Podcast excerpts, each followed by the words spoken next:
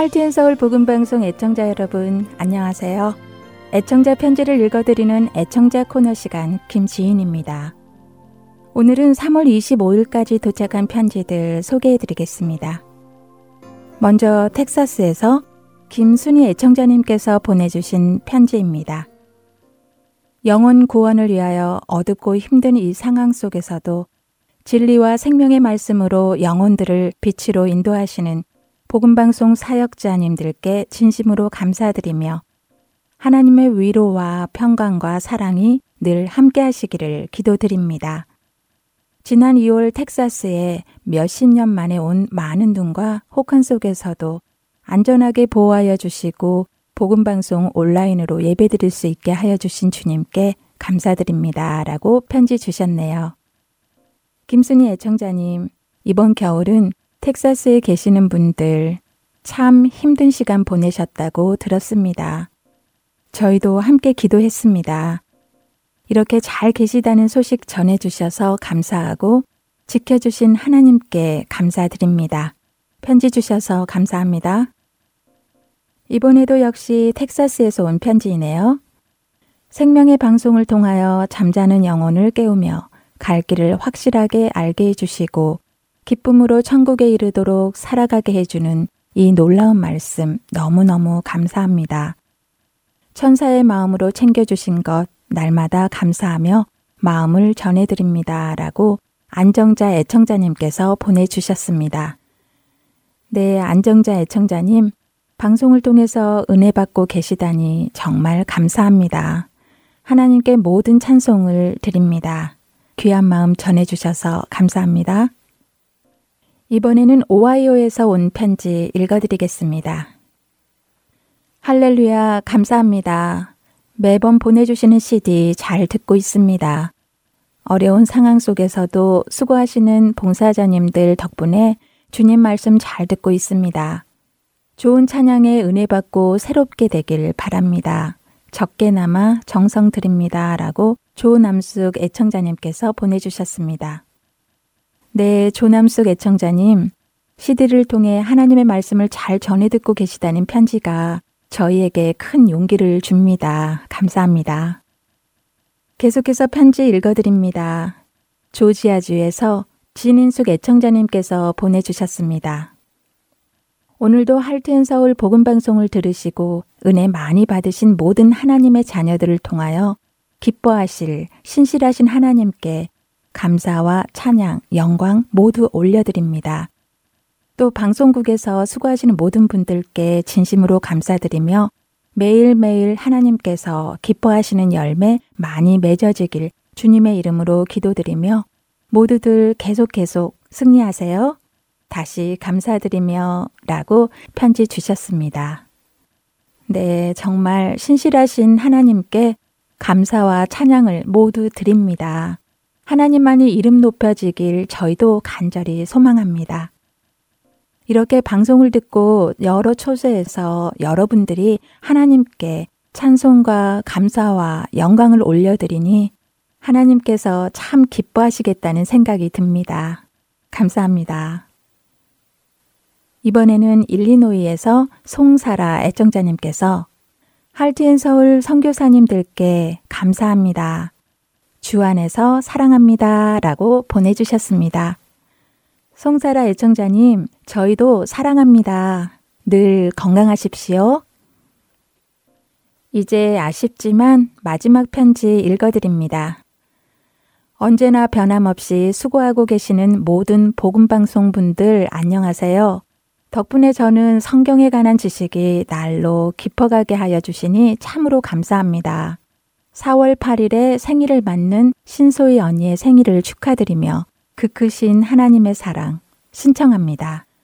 언니와 복음방송을 애청하시는 모든 분들과 함께 듣고 싶습니다. 라고 유타에서 이주연 애청자님께서 편지 주셨습니다. 편지 감사합니다.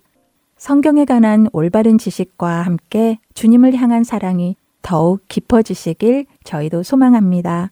그리고 신소희 언니분의 생신 주님의 이름으로 축하드립니다.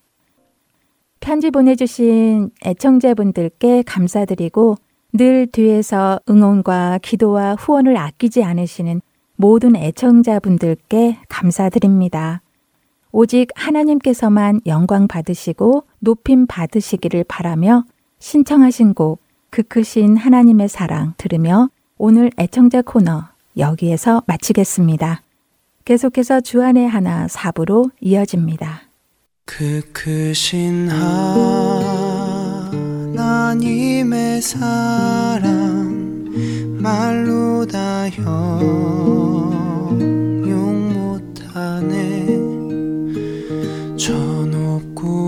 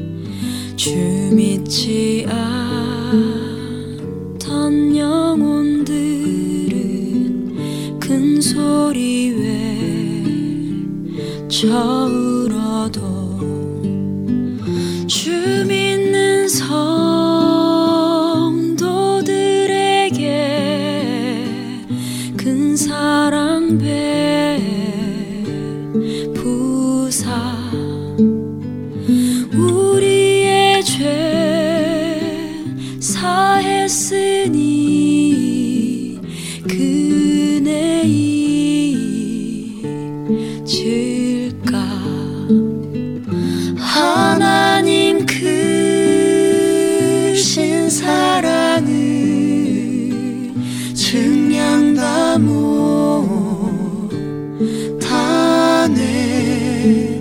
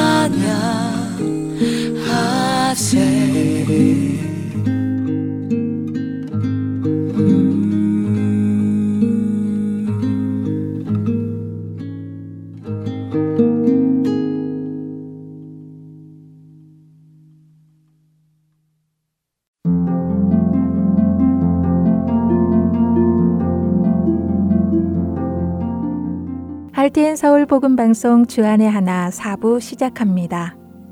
주 안의 하나 4부는 함께 성경을 읽고 묵상하는 Let's Read the Bible과 청소년들을 위한 묵상 프로그램 Unlock 여호수아의 인생을 드라마로 만나는 Bible Drama 그리고 자녀에게 어떻게 성경적인 삶을 가르쳐 주는지 지혜를 얻을 수 있는 Daily Devotional 준비되어 있습니다. 먼저 레츠 리더 바이블로 이어집니다.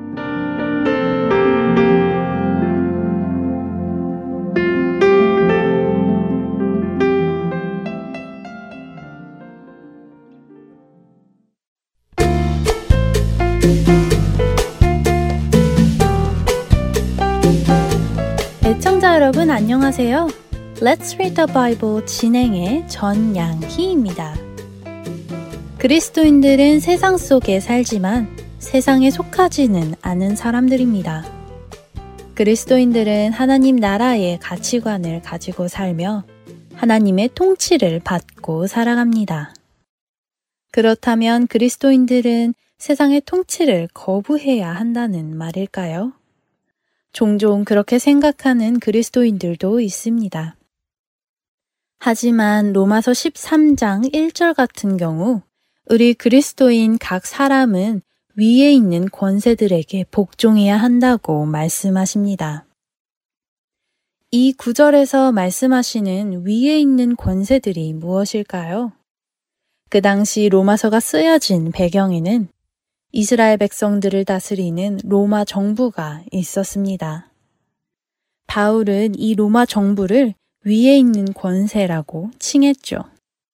즉, 지금 우리 시대를 생각하면 나라 일을 맡고 있는 정치인들이라고 할 수 있겠죠.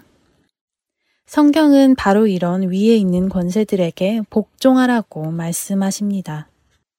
왜냐하면 모든 권세는 하나님께서 정하셨고 하나님으로부터 나오기 때문이라고 하시죠. 그렇기에 위에 있는 권세에 복종하는 것은 곧 하나님께 복종하는 것과 같다는 말씀을 하시는 겁니다. 물론 이 말씀이 위에 있는 권세가 그리스도인으로서 그리스도를 부인하게 하고 하나님을 버리도록 할 때에도 복종하라는 말씀은 아닙니다. 그러한 권세자가 권세를 가지도록 허락한 분이 하나님이시며 하나님의 그러한 결정에 복종하라는 말씀이죠. 바로 이런 이유로 오늘 함께 읽을 디모데전서 2장 1절과 2절은 우리에게 임금들과 높은 지위에 있는 모든 사람을 위하여 기도하라고 하십니다. 만약 우리 위에 있는 권세자들이 하나님을 대적하고 그리스도인들을 핍박하고 괴롭힌다면 그리스도인들은 믿음을 지켜나가기가 어려울 겁니다. 이리저리 피해 다니고 도망 다녀야 하고 세상에서 여러 가지 손해를 당하고 차별을 당하게도 될 것입니다. 바로 이런 일이 일어나지 않도록 임금들과 높은 지위에 있는 모든 사람을 위해서 기도하라고 하십니다. 이렇게 기도하는 이유는 디모데전서 2장 2절 후반부 말씀에 나와 있죠. 이는 우리가 모든 경건과 단정함으로 고요하고 평안한 생활을 하려 함이라. 여기서 평안한 생활을 하려 함이라 할 때의 평안은 자기 자리를 유지하는 이라는 의미입니다. 그러니까 내가 있어야 할 자리에 있을 수 있는 이라는 의미이죠. 그리스도인들은 경건하지 않고 쾌락을 추구하는 이 세상에서도 경건하고 단정한 거룩한 삶을 살아가야 합니다. 그것이 그리스도인의 자리입니다. 그 자리를 유지하기 위해서 그리스도인들은 권세를 가진 자들, 곧 정치를 하는 자들이 하나님을 대적하는 일들을 하지 않도록 기도해야 한다는 말씀입니다. 디모데전서 2장 3절은 이렇게 기도하며 사는 것이 우리 구주 하나님 앞에 선한 일이며 하나님께서 받을만 하신 일이라고 하십니다. 여러분께서는 여러분 위에 있는 권세자들, 높은 지위에 있는 사람들, 사회와 정치를 위해 기도하고 계시나요? 그들이 악한 일을 꾀하지 않고 하나님을 대적하는 일을 하지 않고 하나님의 뜻에 맞는 정치를 해 나가도록 기도하시기 바랍니다. 그것이 우리가 할 선한 일입니다. Let's read the Bible 디모데전서 1장 18절부터 2장 7절까지의 말씀을 읽고 마치겠습니다. 아들 디모데야, 내가 내게 이 교훈으로서 명하노니 전에 너를 지도한 예언을 따라 그것으로 선한 싸움을 싸우며 믿음과 착한 양심을 가지라. 어떤 이들은 이 양심을 버렸고 그 믿음에 관하여는 파선하였느니라.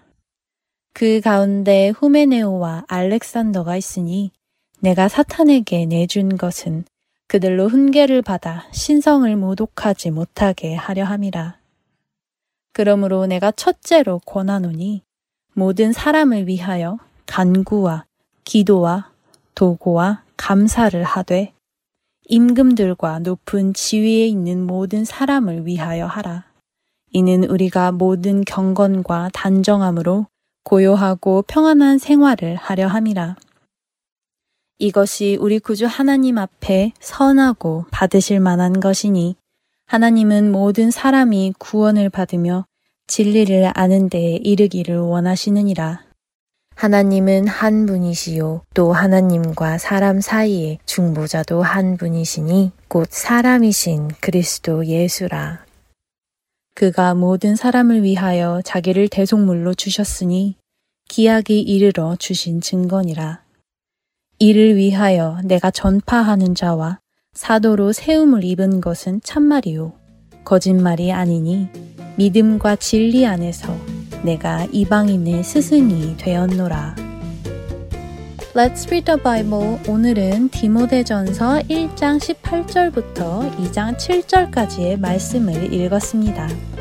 안녕히 계세요.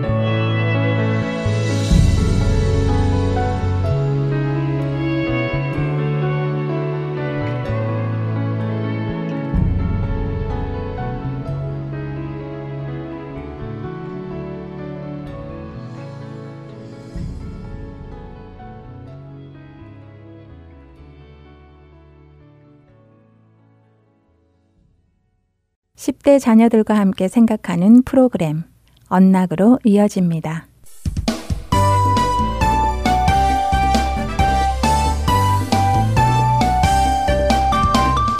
애청자 여러분 안녕하세요. 언락 진행의 이세진입니다. 오늘 함께 나눌 언락 첫 에피소드는 Justice, 공의입니다. 먼저 이사야 61장 8절과 로마서 2장 1절부터 11절까지의 말씀을 읽으신 후 이 에피소드를 들으시면 더 도움이 되실 것입니다. 우리는 우리 사회가 교육을 통해 많이 발전했고 잘못된 생각을 개선했다고 생각하지만 세계 곳곳에는 여전히 불평등과 인권 탄압이 존재합니다. 납치되어 성노예로 팔려가는 사람들, 기아로 죽어가는 사람들, 부패한 정부에 의해 학대당하고 학살당하는 사람들에 대한 뉴스를 흔히 접하죠. 이런 상황들 가운데서 우리는 도대체 정의가 어디 있는 걸까 하고 생각하게 됩니다. 그리고 주님을 향해 주님을 얼마나 더 오랜 시간을 기다려야 이런 일이 없어집니까? 하고 기도하게 되죠. 하나님께서는 이러한 세상의 불의에 대해 무엇라 말씀하시고 계실까요? 하나님은 성경을 통해 불의에 대해 매우 분명하게 말씀하십니다. 무릇 나 여호와는 정의를 사랑하며 불의의 강탈을 미워하여 성실히 그들에게 갚아주고 그들과 영원한 언약을 맺을 것이라. 이사야 61장 8절의 말씀입니다.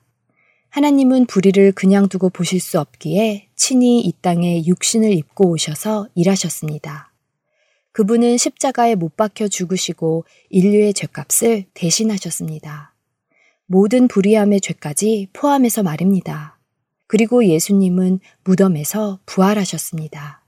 예수님께서 십자가에 죽으시고 다시 부활하신 이후로 예수님은 모든 사람들 역시 부활시키실 것을 약속하셨습니다. 그리고 그 부활의 날에 모든 사람들에게 각자 행한 대로 갚아주실 것을 약속하셨죠. 우리를 둘러싼 세상이 불의한 일로 무너져 내리는 것처럼 보일 때 우리는 하나님의 기본 성품 중 하나가 공의라는 것을 기억해야 합니다.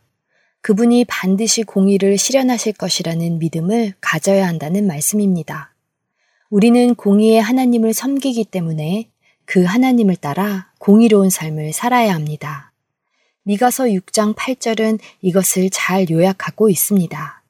사람아, 주께서 선한 것이 무엇임을 내게 보이셨나니 여호와께서 내게 구하시는 것은 오직 정의를 행하며 인자를 사랑하며 겸손하게 내 하나님과 함께 행하는 것이 아니냐라고 하시죠. 세상이 더욱 악해지고 어두워지더라도 우리는 여전히 주님께서 우리와 함께 하시며 때가 이르렀을 때 모든 불의한 일들을 심판하실 것이라는 하나님의 약속을 붙잡고 나아갈 수 있습니다. 여러분은 어떤 불의한 일들을 보고 듣고 또는 개인적으로 경험하셨나요? 자녀들과 함께 이 땅에서 일어나는 불의한 일들을 나누어 보시고 그리스도인으로서 그런 일들을 어떤 관점으로 보아야 하며 어떻게 하나님께 기도해야 할지 나누어 보세요. 예수님은 십자가에서 죽으시고 죄와 사망을 이기시고 무덤에서 부활하셨습니다. 그리고 때가 되면 예수님은 모든 것을 새롭게 하실 것입니다. 잘못된 모든 것들을 바로 잡으실 것입니다. 이 사실을 자녀들과 꼭 나누시기 바랍니다. 찬양 듣겠습니다. 찬양 후 두 번째 에피소드로 이어집니다.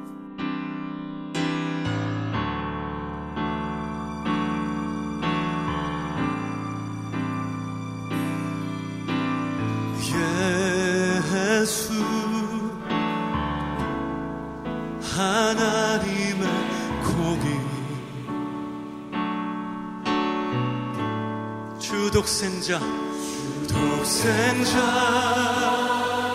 그의 나라 임하시네. 할렐루야. 예수. 재물이 재물이 되신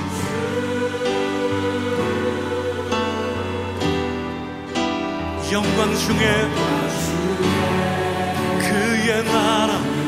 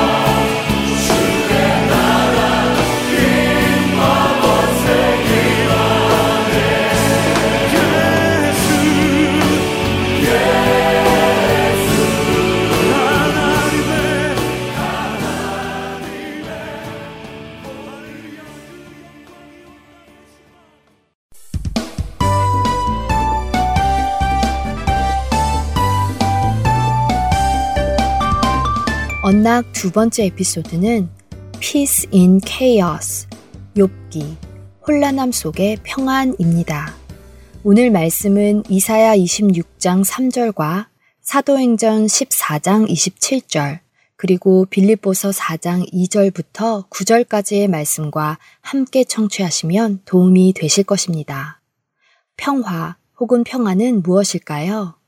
전쟁과 다툼이 없는 것일까요? 아무런 걱정이 없는 것일까요?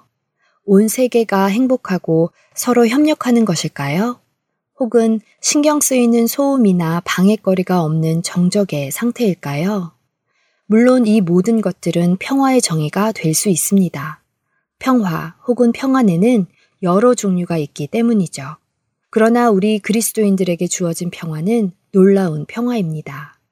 먼저는 하나님과 화평의 관계에 들어가게 된 평화입니다. 하나님은 죄가 전혀 없으신 분입니다. 그분은 죄를 미워하시고 심판하십니다. 그렇기에 그분과 모든 죄인은 서로 적대 관계에 있고 원수 관계에 있다고 로마서 5장은 말씀하시죠. 모든 죄인은 하나님의 진노 아래에 있습니다. 그런데 그렇게 하나님과 적대 관계, 원수 관계에 있던 우리가 하나님과 화평함을 얻게 되었습니다. 어떻게 가능한가요? 죄에 대한 심판을 예수 그리스도께서 대신 받으시고 부활하심으로 그렇게 된 것입니다. 이로 인해 예수님을 구주로 믿는 모든 자들은 하나님과 평화의 상태에 들어가게 되었습니다. 그리스도인에게 주어지는 또 다른 평화는 외부의 환경으로 어렵고 힘들고 슬프고 괴로워도 흔들리지 않는 평화입니다. 이처럼 상황에 영향받지 않고 흔들리지 않는 평화는 어디에서 올까요? 그 평화는 예수님께서 우리와 함께 하신다는 것을 알므로 옵니다. 우리의 하루가 좋든지 나쁘든지 예수님은 우리와 함께 하실 것을 약속하십니다. 우리가 예수님 안에 거하고 믿음으로 나아갈 때 그분은 우리가 마주하는 모든 어려움들을 통해서도 선한 하나님 나라의 열매를 맺으실 것입니다. 하나님으로부터 오는 평화는 세상이 주는 것과는 비교할 수 없습니다.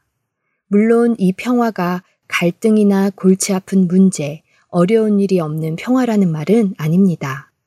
타락한 세상에서 그러한 일들은 언제나 우리 곁에 있기 때문입니다. 그러나 크리스천은 그러한 문제들 속에서도 죄악과 사망을 이기신 예수 그리스도께서 주시는 평안함 속에 거할 수 있는 것입니다. 그리고 예수님께서 이 모든 것을 완전하게 사라지게 하실 날이 올 것을 믿기 때문입니다. 자녀들과 함께 참 평안에 대해 나누어 보시기 바랍니다.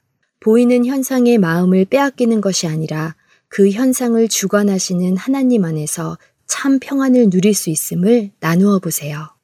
평안을 너희에게 끼치노니 곧 나의 평안을 너희에게 주노라. 내가 너희에게 주는 것은 세상이 주는 것과 같지 아니하니라. 너희는 마음에 근심하지도 말고 두려워하지도 말라. 요한복음 14장 27절 말씀입니다.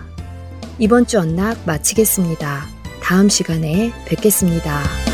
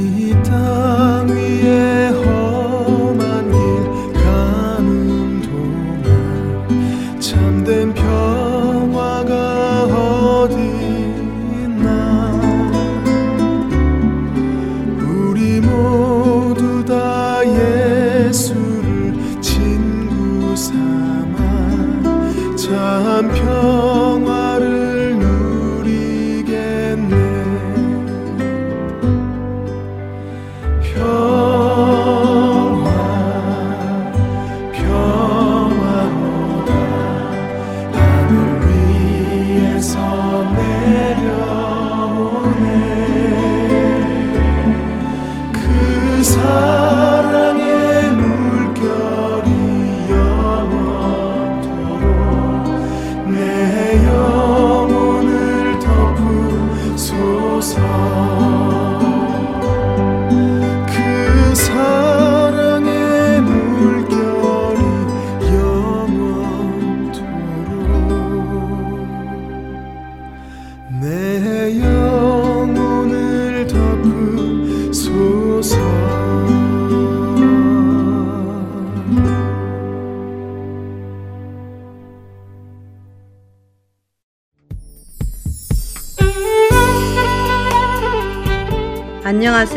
저는 시애틀 타코마에서 CD 배치 봉사를 하고 있는 노영남입니다.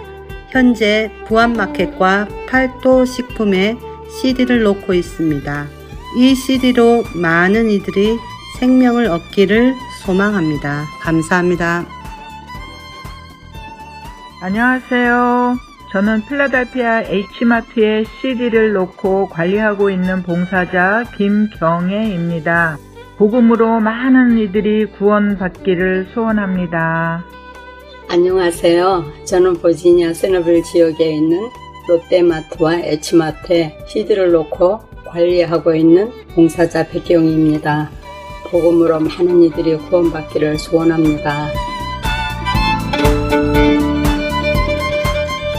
예수 그리스도의 구원의 복음은 복음을 전달받은 사람들을 통해 끊임없이 전해져 갑니다. 여러분도 복음의 전달자가 되실 수 있습니다. 복음 전파 사역에 동참하실 분들은 전화번호 602-866-8999로 연락 주시기 바랍니다.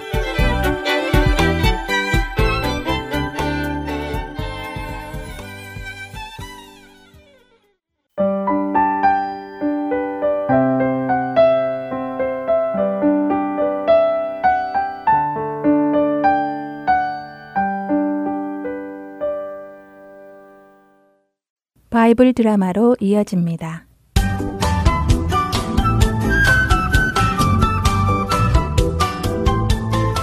시청자 여러분 안녕하세요. 바이블 드라마 여호수아 편 진행의 박윤규입니다. 가나안의 전투를 어느 정도 마치자 여호수아는 요단강 동편에 살기 원했던 르우벤과 갓지파 그리고 문하세 지파의 일부 사람들을 가족들이 기다리고 있는 요단강 동편으로 보내주었습니다. 그런데 요단강을 건너기 전에 르우벤과 갓 지파 그리고 문하세 지파 일부의 사람들이 요단강 서편 길갈에 큰 돌을 가져다가 재단을 쌓기 시작하였습니다. 이 모습을 본 다른 이스라엘 사람이 급히 이스라엘의 장로들에게 그 사실을 알렸죠.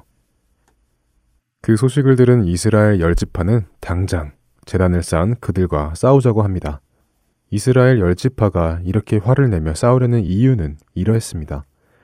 하나님께서 모세에게 준 율법에 의해 하나님께서 제사를 지낼 수 있는 곳은 오직 하나님의 장막뿐이었기 때문이었죠. 제사는 하나님의 장막에서만 지내야 하는데 강가에 재단을 쌓았다는 의미는 율법을 지키지 않는 것뿐 아니라 자기들 스스로 하나님께 제사를 지내겠다는 것으로 보였기 때문입니다. 또한 만일 그들이 이스라엘의 하나님께 제사를 드리기 위해 재단을 쌓은 것이 아니라면 벌써 그들의 마음은 하나님을 떠나 우상에게 제사를 지내는 것으로 보이기도 했습니다. 르우벤과 갓 그리고 문하세 지파 일부가 왜 길갈에 재단을 쌓았는지 그 이유를 아직 모르지만 그들이 하는 일은 분명 잘못된 일이었기에 이스라엘 사람들은 재단을 쌓은 그들과 싸움을 하자고 한 것입니다. 그러나 싸움을 하기 전에 그 이유를 알아보기 위해 이스라엘 사람들은 제사장 비느하스와 열 지파의 지도자들을 급히 요단강 서쪽 길갈로 보냈죠.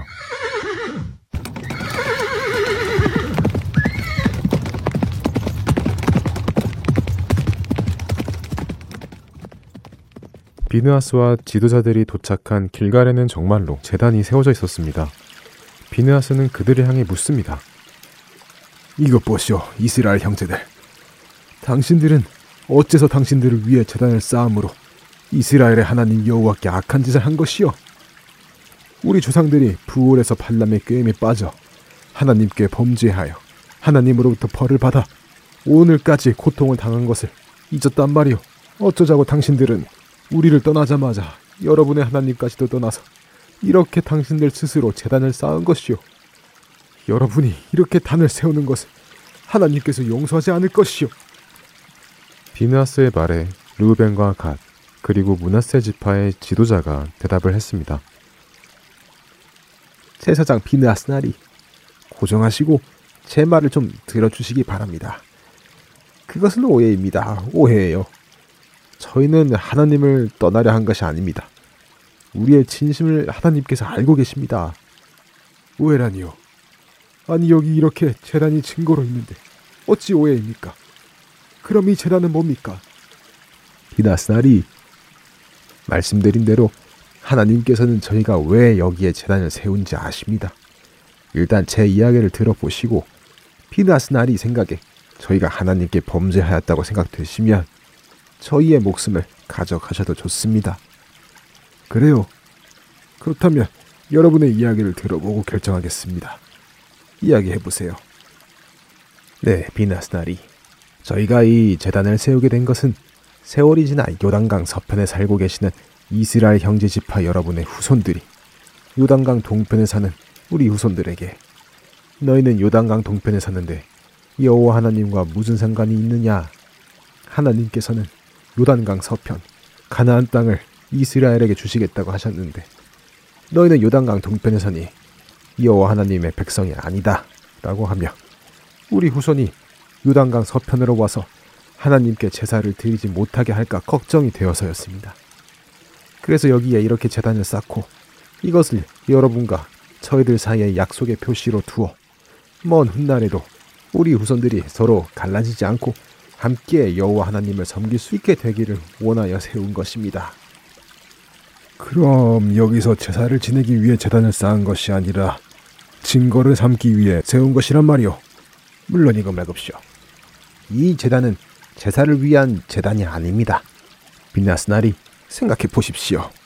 저희가 제사를 위해 재단을 쌓았다면 모타로 요단강 서편에 쌓았겠습니까?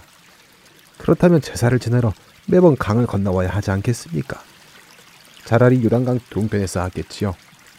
그러나 전혀 그런 의도가 없었기에 여기 이렇게 강 서쪽 형제 여러분이 기억해 주시라고 쌓은 것입니다. 듣고 보니 그렇군요. 좋습니다. 그거 참 좋은 생각이요. 훗날에 우리의 후손들이 서로를 잊어버리고 갈라져서는 안 될 것이요. 오늘 여호와께서 여러분과 우리 중에 계신 것을 알겠어. 여러분은 하나님께 죄를 지은 것이 아니었군요. 오히려 여러분은 이스라엘 백성들이 미래에 지을지 모르는 죄를 미리 막아준 것이었군요. 고맙소. 이제 여러분은 편안하게 강을 건너 여러분의 가족에게로 돌아가시오. 감사합니다. 감사합니다. 이렇게 하여 그날의 길갈에 쌓은 재단의 이름은 증거의 단이라고 부르고 이스라엘 지파들은 각자의 땅으로 돌아갔습니다. 바이블 드라마 여호수아 편 다음 시간에 뵙겠습니다. 안녕히 계세요.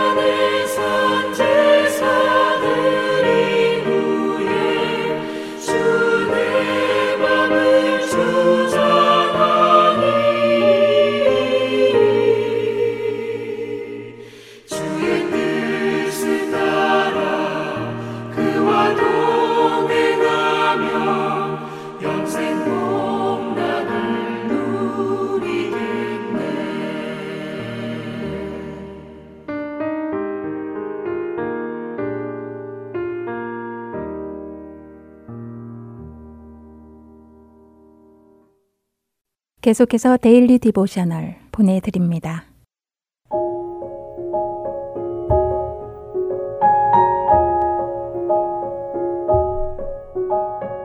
애청자 여러분 안녕하세요. Daily Devotional 진행의 최소영입니다. 우리 자녀들은 선한 일을 행할 때 자신을 드러내지 않고 은밀히 보시는 하나님 앞에 행하고 있나요? 혹시 사람들에게 보이기 위해 선을 행하지는 않는지요? 오늘은 이것에 대해 나누어 보고 함께 말씀을 묵상하는 시간 되시길 바랍니다. 오늘 데일리 디보셔널의 제목은 Secret Mission입니다. 바네사는 엄마에게 용돈을 미리 받을 수 있는지 여쭈어보는 중입니다. 바네사의 말에 엄마는 왜 돈이 필요한지 물어보셨지요. 그러자 바네사는 한숨을 쉬며 비밀이라 말씀드릴 수 없다고 합니다. 지난번에도 바네사는 돈이 필요하다면서 왜 필요한지 말씀드리지 않았었지요. 나중에 알고 보니 공을 던지다 이웃집 유리창을 깨뜨려서 돈이 필요했던 것이었습니다. 엄마는 바네사에게 이번에도 이웃집 유리창을 깨뜨렸냐고 물으셨고 바네사는 절대 그런 것이 아니라고 말하였지요. 좋은 이유로 돈이 필요한 것이니 자신을 믿고 이유는 묻지 말아달라고 하며 이 일은 하나님만 아시는 비밀로 하고 싶다고 바네사는 말합니다. 잠시 생각해 보시던 엄마는 지갑을 열어 돈을 꺼내 주시며 용돈을 미리 주는 것임을 잊지 말라고 하셨지요. 바네사는 이 돈으로 자신이 할 수 있는 많은 것들을 포기해야 한다는 생각을 애써 지우며 대신 친구 에드리아나에 대해서만 생각하기로 합니다. 사실은 이러했습니다. 바네사의 반 전체가 학교 근처에 있는 수족관에 견학을 가기로 했는데 학교에서 학생들의 입장료를 지원해 줄 수 없었기에 견학은 원하는 사람만 돈을 내고 가기로 한 것입니다. 며칠에 걸쳐 견학 신청서와 입장료를 받고 있었는데 반 친구들 중 에이드리아나만 내지 못했지요.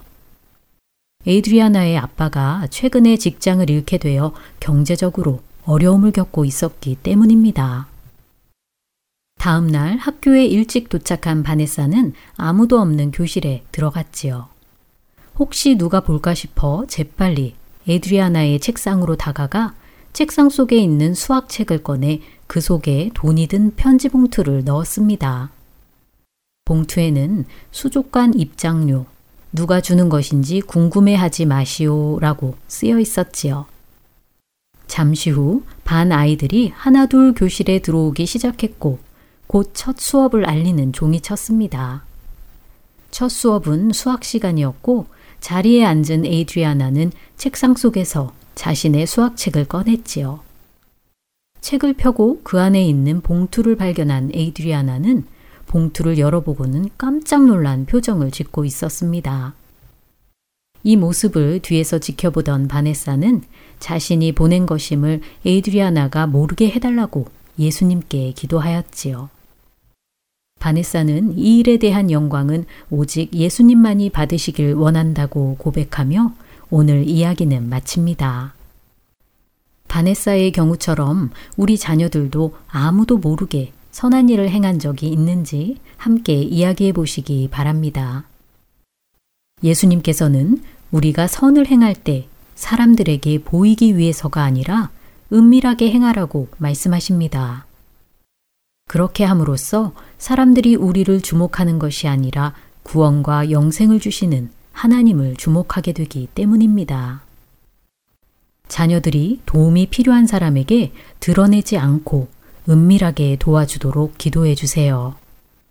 오늘 함께 묵상할 말씀은 마태복음 6장 1절. 사람에게 보이려고 그들 앞에서 너희 의를 행하지 않도록 주의하라. 그리하지 아니하면 하늘에 계신 너희 아버지께 상을 받지 못하느니라. 입니다. 사람들의 인정과 칭찬보다 하나님의 상을 기뻐하는 우리 자녀들 되길 소망하며 오늘 Daily Devotional 마칩니다. 안녕히 계세요.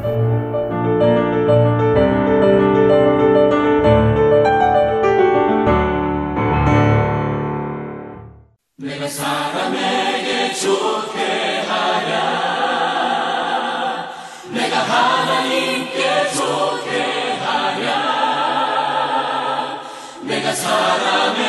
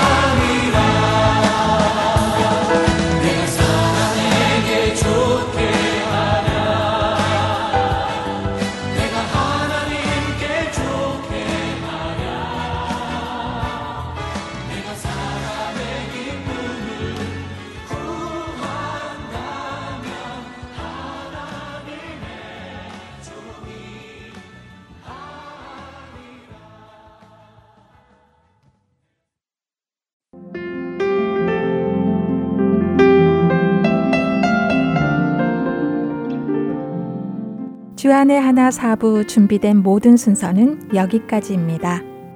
청취해주신 여러분들께 감사드립니다. 다음 주에 다시 찾아뵙겠습니다. 안녕히 계세요.